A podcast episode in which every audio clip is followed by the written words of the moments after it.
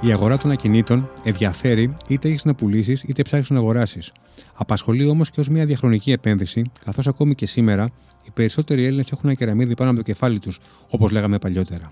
Τι πρέπει να προσέχουμε σε μια επένδυση, ποιες περιοχές της Αττικής είναι ανερχόμενες, ποια νησιά θεωρούνται βαριά χαρτιά στο real estate; Καλώς ήρθατε στο podcast του Newsbest. Είμαι ο Βίκτορας Μοντζέλη και απέναντί μου στο στούντιο ο Λευτέρης Ποταμιάνος, ο πρόεδρος των Μεσητών Αθήνας και Αττική. Λευτέρη, καλησπέρα. Καλησπέρα. Ευχαριστώ για την πρόσκληση. Εμείς ευχαριστούμε για την αποδοχή. Ε, γιατί είναι σήμερα δεν φεύγουν από το σπίτι τους, 30 χρονών και ακόμα μένουν με τους γονείς τους.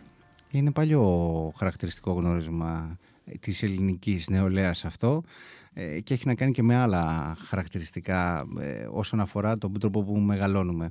Ε, τα δεδομένα τα ευρωπαϊκά δυστυχώς ή ευτυχώς δεν λειτουργούν στην Ελλάδα όπως λειτουργούν έξω. Έχει να κάνει όμως και με τα ενίκια και τις τιμές τους για την κατοικία. Αυτό είναι μια προέκταση η οποία συμβαίνει τα τελευταία δύο-τρία χρόνια σε μεγαλύτερο βαθμό. Έχει να κάνει και με αυτό. Και πολλές φορές νοικιάζουν και επιστρέφουν και δεν μπορούν να δίνουν τον νίκη. Οπότε επιστρέφουν στη θαλπορή της οικογένειας και όχι μόνο, αλλά και στην ε, διαβίωση για να μην έχουν ε, τα έξοδα τα οποία επιβαρύνονται λόγω του ότι τα εισοδήματα δεν είναι ικανά για να ανταποκριθούν σε ένα υψηλό ενίκιο εκεί που έχουν φτάσει σήμερα. Σήμερα κάποιος είναι. Μιλάμε για Αθήνα και Αττική. Σήμερα είναι πιο εύκολο ή πιο δύσκολο να βρει κάποιος ε, ένα σπίτι με τις ε, δικές του προδιαγραφές στην, ε, στην πόλη; Είναι γεγονός ότι τα διαθέσιμα ακίνητα και τα καλά διαθέσιμα ακίνητα είναι λίγα. Γι' αυτό υπάρχουν οι αιτιάσει, οι οποίες οφείλονται στην τελευταία δεκαετία και το πώς κινήθηκε όλη η κτήματα αγορά. Δηλαδή, το, ε, το ρυθμό ε, κατασκευών, ο οποίος ήταν πολύ πιο μικρός, και το ρυθμό απορρόφησης των ακινήτων, ο οποίος ήταν πολύ πιο μεγάλος μετά το 2017. Άρα, δημιουργήθηκε ένα εκρηκτικό μείγμα μεταξύ προσφοράς και ζήτησης, με μεγαλύτερη πολύ τη ζήτηση και μικρότερη την προσφορά, με αποτέλεσμα να εκτιναχθούν οι τιμές και να φτάσουμε σήμερα για να νοικιάσει κάποιος 100 τετραγωνικά, μια μέση τιμή να θέλει 800 με 1000 ευρώ το μήνα. Που είναι μεγάλο νούμερο. Το Airbnb πολλοί λένε ότι έχουν, έχει χαλάσει την πιάτσα των ενοικίων. Αυτό είναι, είναι πραγματικότητα ή είναι ένας μύθος. Ή κάπου στη μέση είναι η αλήθεια.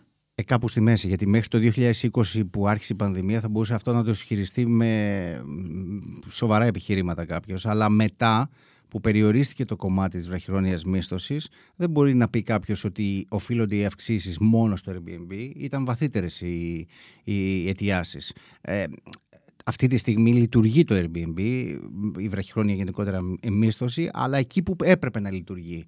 Υπήρχε ένα θέμα πριν το 2020 ότι όλοι θέλαν να κάνουν τα σπίτια τους σε οποιαδήποτε περιοχή και να υπήρχε κάποιο ακίνητο ε, με βραχυχρόνια μίσθωση ήταν νέα μόδα. Και, νο, και νομίζω να το πούμε λαϊκά θα οικονομήσουν με αυτό Ακριβώς. Είχα ακούσει περίπτωση, ας πούμε, για παράδειγμα, κάποιος άνθρωπος ήταν στη Λούτσα και ήθελε να το κάνει Airbnb, που βέβαια θα μπορούσε να το κάνει και εκεί. Δεν υποτιμούμε καμία περιοχή, ούτε λέμε ότι κάποια περιοχή μπορεί να μην δουλέψει, αλλά δεν είχαν καταλάβει οι περισσότεροι ότι για να είναι παραγωγικό το επενδυτικό προϊόν, γιατί είναι επενδυτικό προϊόν, είναι μια δουλειά το Airbnb, δηλαδή η βραχυχρόνια μίσθωση, θα πρέπει να έχει τουλάχιστον πληρότητα πάνω από 200 μέρες το χρόνο. Αλλιώς σύμφερε η κανονική μίσθωση. Δεν χρειάζεται να μπει σε αυτή τη διαδικασία. Άρα, με αυτή τη λογική είχαν μπει πάρα πολύ σε αυτή τη διαδικασία και μπορεί να πει κάποιος ότι τότε αυτό είχε επηρεάσει. Τώρα σήμερα δεν συμβαίνει αυτό. Το real estate και οι επενδύσεις μπορούν να αλλάξουν μια, μια, την εικόνα μιας ε, περιοχής και τη φήμη της. Α πούμε, για παράδειγμα, στην, ε, στην Αθήνα, στην Αττική, υπάρχουν κάποιες περιοχές, καλός ή κακός, που του συνοδεύει μια κακή φήμη. Ε, μια, μια σειρά επενδύσεων μπορούν να μετατρέψουν αυτή την περιοχή ε, να αλλάξουν το τοπίο. Είναι ο σοβαρότερος λόγος για τον οποίο μπορεί να αλλάξει μια περιοχή. Και αυτό το είδαμε προσφάτως με τις ξένες επενδύσεις που μπήκαν στο τραπέζι και γίναν, πραγματοποιήθηκαν στο κέντρο της Αθήνας και όλο και περισσότερες περιοχές οι οποίες θεωρούμε ότι ήταν, δεν ήταν τόσο καλές, ήταν το λεγόμενο downtown της πόλης, ε, έχουν αλλάξει χαρακτήρα. Υπάρχουν κι άλλες ακόμη. Αλλά αυτό που λέμε ότι η επένδυση θα απομακρύνει την κακή εικόνα από το πεδίο είναι γεγονός. Δηλαδή όταν πηγαίνει ένας επιχειρηματίας 2, 3, 5 σε μια περιοχή η οποία την αναπλάσει, την αναπλάθει, αναπλάθει το κτίριο, το κάνει να λειτουργεί με κάποιο άλλο σκοπό από αυτόν το οποίο ήταν. Ε, είναι γεγονός ότι διώχνουν τα κακά στοιχεία, να το πω έτσι, εντός εισαγωγικών. Για εξήγησε μας λίγο πώς γίνεται αυτή η επένδυση. Είναι μια ζαριά. Δηλαδή, βρίσκουν οι ξένοι επενδυτές μια περιοχή η οποία είναι κακόφημη ή υποβαθμισμένη, ε, οπότε έχει, είναι χαμηλά τα ενίκια ή χαμηλές οι πωλήσεις. Ε, τι κάνουν, ε, με αυτή τη λογική πηγαίνουν, επενδύουν επειδή είναι φτηνή η περιοχή για να την ανεβάσουν ή βλέπουν κάτι άλλο που δεν έχουν δει; Κοιτάξτε, η πληροφορία γενικότερα είναι κάτι το οποίο είναι το μυστικό και να επενδύσεις. Ε, πιθανώς να έχουν και κάποια πληροφορία βαθύτερη, η οποία η αγορά γενικότερα να μην την ξέρει, αλλά υπάρχουν και σχέδια, πλάνα, στρατηγικά πλάνα, τα οποία μπορεί να μια ομάδα ε, επενδυτών, η οποία θα κρύβεται πίσω από, όχι από μια εταιρεία, αλλά από πολλές εταιρείες, να επενδύσει σε μια περιοχή η οποία είναι υποβαθμισμένη, να αγοράσει αρκετά ακίνητα, χωρίς κανείς να το καταλάβει, και να δημιουργήσει έτσι ένα. Να το πω έτσι. Ένα μπάζ. Ε, Ακριβώς. Και να την εκτινάξει μέσα σε λίγα χρόνια. Αυτό έχει συμβεί σε ευρωπαϊκές πόλεις, ακόμα και στην Αμερική, ε, κατά το παρελθόν ε, σε πολύ μεγάλο βαθμό. Δηλαδή, στην ουσία, μια τεχνητή έκρηξη των τιμών στο συγκεκριμένο, στα συγκεκριμένα οικοδομικά τετράγωνα ναι. που, που επένδυσαν. Και εκεί που δεν το πίστευε κανείς, έτσι. Σε εμάς έχει γίνει, έχετε έχεις εικόνα για την Αττική να έχει συμβεί κάτι τέτοιο; Έχει συμβεί παλαιότερα με άλλη μορφή. Αν θυμάστε, τα πολύ παλιά χρόνια του Ψηρή δεν έδινε κανείς σημασία. Mm-hmm. Κάποια στιγμή ανέβηκε πολύ η περιοχή του Ψηρή. Ε, τώρα αυτή τη στιγμή δεν είναι ε, η νούμερο ένα περιοχή, αλλά είναι μια περιοχή η οποία είναι αναβαθμισμένη. Έτσι. Ε, αυτή τη στιγμή θεωρώ ότι σε περιοχές κάτω της Ομονίας, οι οποίες είναι κακόφημες, ε, δεν είναι στο πλάνο ε, της ευρύτερης αγοράς με την καθαρή εικόνα, Έχω πληροφορήσει ότι έχουν γίνει τέτοιες ε, κινήσεις. Οπότε μπορεί στο άμεσο. Μπορεί στο, δούμε... στο κοντινό μέλλον να, να δούμε. Μπορεί, να... μπορεί να το δούμε σε, δύο, σε δύο, τρία χρόνια, σε πέντε. Ε, αυτοί οι άνθρωποι και γενικότερα οι επενδύσεις αυτές δεν ε, πηγαίνουν με έναν ορίζοντα 6 μηνών. Ε, πηγαίνουν με έναν ορίζοντα πενταετίας, δεκαετίας, πολλές φορές και εικοσαετίας. Οι, οι ξένοι επενδυτές πώς βλέπουν την, ε, τη χώρα μας ε, σε σχέση με την υπόλοιπη Ευρώπη; Για την επένδυση στο real estate. Είμαστε ένας, ε, ένας μαγνήτης ακόμη; Είμαστε και θα είμαστε για πολύ καιρό ακόμα. Η Ελλάδα είναι στο επίκεντρο του επενδυτικού χάρτη, λόγω των τιμών της. Ε, είναι κάτι το οποίο λέω και πολλές φορές ακούγεται παράδοξο, ότι η Ελλάδα είναι ευθυνή. Είναι ευθυνή. Είναι ευθυνή γιατί πέρασε μια δεκαετία. Είναι ευθυνή για τους ξένους. Ε, σαφώς είναι ευθυνή για τους ξένους. Καλή, σωστή επισήμανση. Διότι μπορεί να ακούγεται στα αυτιά ενός Έλληνα αυτό ότι μα τι μας λες, είναι πολύ ακριβή για τα δικά μας εισοδήματα. Το ότι πέρασαν όλα αυτά που πέρασαν τα ελληνικά εισοδήματα λόγω της μακρόχρονης ύφεσης δεν σημαίνει ότι δεν είναι ευθυνή η χώρα προς τους έξω. Γιατί είναι διαφορετικά τα εισοδήματα. Άρα το να αγοράζεις με ένα χιλιάρικο το μέτρο σε κάποιες περιοχές της Αθήνας ακόμα, αρκετές θα έλεγα, πέριξ του κέντρου, για τους ε, ξένους είναι μπλουτσί που λέγαμε για το χρηματιστήριο. Ε, άρα η κτηματαγορά η ελληνική έχει δρόμο ακόμα.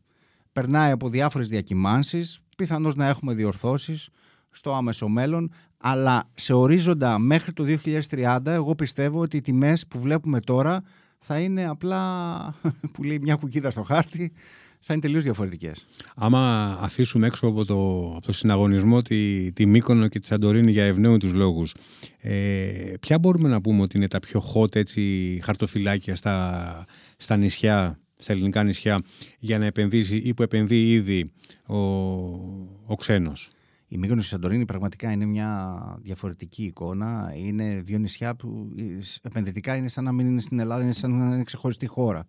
Πολλοί έρχονται αυτό το έχω ακούσει από έναν ξένο, ότι η Μύκονος είναι μια χώρα μόνη της. Ένα κρατήδιο, Ένα μέσα, κρατήδιο. μέσα στην Ελλάδα. Ε. ακριβώς, ακριβώς. Ε, υπάρχουν, υπάρχει δεύτερη κατηγορία νησιών που είναι λίγο πιο πίσω. Α, δεν είναι στα ύψη και στα μεγέθη της Μυκών και της Σαντορίνης, οι οποίες, οι οποίες πραγματικά περιοχές, τα νησιά αυτά έχουν φύγει πολύ μακριά, πολύ ψηλά. Α, και έρχονται στη συνέχεια όπως είναι η Πάρος, η Τίνος, η Νάξος, οι υδραϊσπέτσες που είναι στο ενδιαφέρον ξένων έρχονται με αρκετά φιλόδοξα επενδυτικά πλάνα πολύ ε, ξένοι και θέλουν να αγοράσουν είτε τουριστικές μονάδες είτε σε μικρότερο βαθμό κατοικίες για να τις έχουν και νομίζω ότι θα πάνε πάρα πολύ καλά στο άμεσο μέλλον. Από εκεί και πέρα η Ελλάδα έχει εκατοντάδες νησιά ε, τα οποία θα αξιοποιηθούν και πρέπει να αξιοποιηθούν γιατί είναι πλούτος επενδυτικός πλούτος για τη χώρα μας. Το, το αντίστοιχο hot spot ε, στην Αττική, ποιο μπορούμε, ποια περιοχή μπορούμε να πούμε ότι είναι ε, ένα χαρτί το οποίο άμα κάποιος επενδύσει μπορεί να του βγει στο επόμενο διάστημα. Παλιά όλοι μεγαλώσαμε με το κουκάκι και λέγαμε το, το νέο το κουκάκι και το κουκάκι. Και πραγματικά βλέπουμε ότι ε, αρκετοί άνθρωποι έχουν βγάλει χρήματα από το real estate και τις επενδύσεις που, που έχει γίνει στη συγκεκριμένη περιοχή.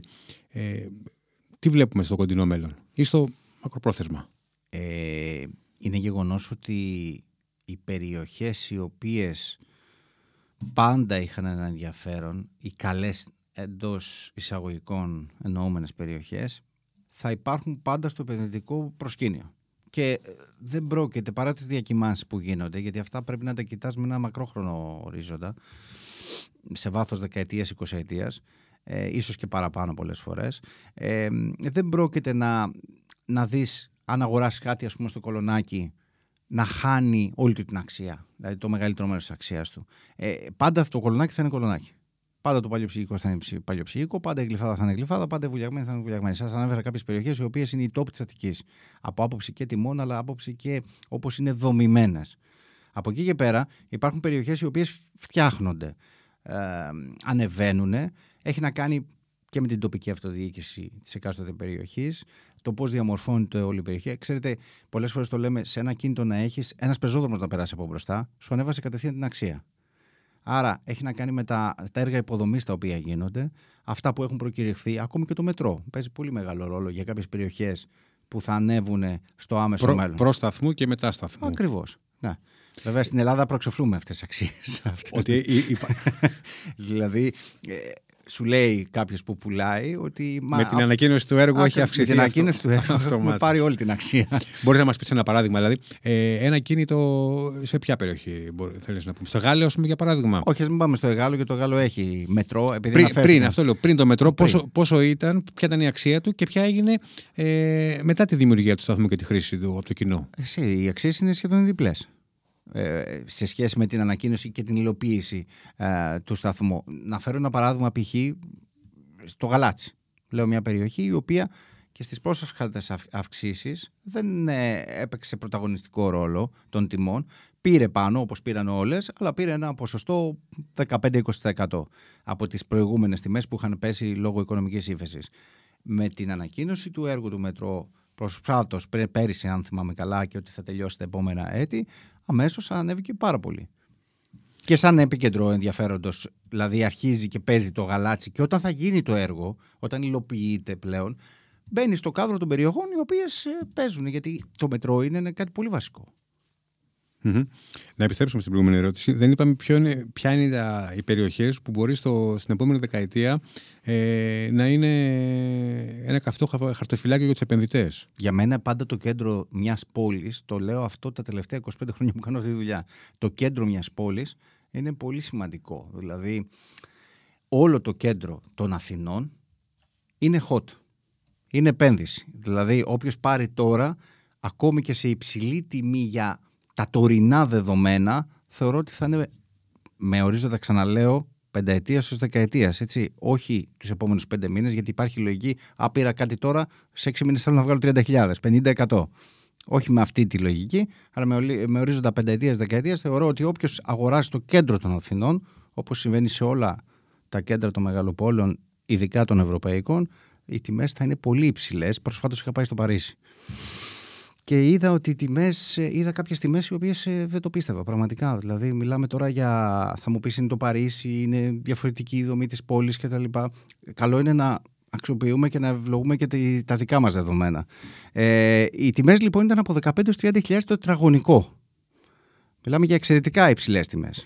Ε, Προ-COVID, το 2019, σύμφωνα με τα στοιχεία που έχουμε στη δημοσιότητα, που έχουν δοθεί στη δημοσιότητα, η, χρυσή βίζα, η Golden Visa αριθμούσε περίπου 3.500 ε, επενδύσεις, σωστά; Ε, εκδόθηκαν 3.500 ε, Golden Visa με τις αντίστοιχες αγορές που μπορεί να έγιναν για ένα ή δύο ή τρία περισσότερα κίνητα για κάθε 250. Ε, ξέρουμε περίπου πού ε, αναλογικά Πού πήγαν αυτές οι αγορές, σε, σε ποιες περιοχές ε, της Αττικής ε, πουλήθηκαν περισσότερο; Κυρίως πουλήθηκαν στο κέντρο των Αθηνών και στα νότια προάστια. Ήταν οι δύο πυλώνες οι οποίοι παίξαν περισσότερο, τα βόρεια προάστια λιγότερο, γι' αυτό και η αύξηση των τιμών ήταν μικρότερη από ξένες επενδύσεις και κυρίως από Κινέζους.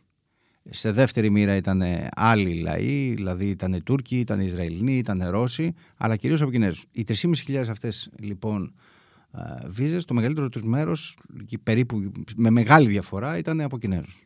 Οι Κινέζοι συνδέονται καθόλου και με την περίπτωση της Κόσκο, ας πούμε; Κάποιοι ναι, κάποιοι άλλοι όχι. Βέβαια τώρα που είπαμε Κόσκο, ε, οφείλω να σας πω ότι είχε αρχίσει να ε, αποκτά αρκετά μεγάλο επενδυτικό ενδιαφέρον το κομμάτι του Πειραιά και κυρίως το κέντρο του Πειραιά και κάποιες περιοχές ε, γύρω-γύρω όπου επειδή ήταν φτηνός ο Πειραιάς και εξακολουθεί να είναι φτηνός σε τιμές ακινήτων ε, ε, παίζανε πάρα πολύ αγοροπολισίες οι οποίες πολλές φορές τις περισσότερες ήταν κάτω από 800 ευρώ το τετραγωνικό. Αυτό βέβαια ήρθε και διακόπηκε ε, έτσι λίγο απότομα με την ε, πανδημία όπου είναι δεδομένο ότι μειωθήκαν και πάρα πολύ οι εκδόσεις Golden Visa που συνοδευόντουσαν με αγοροπολισίες. Το 2020 είχαμε περίπου αν θυμάμαι καλά τα δεδομένα, γύρω στις 400-500 και το 2021 γύρω στις 700-800. Άρα μιλάμε για πολύ μεγάλη μείωση.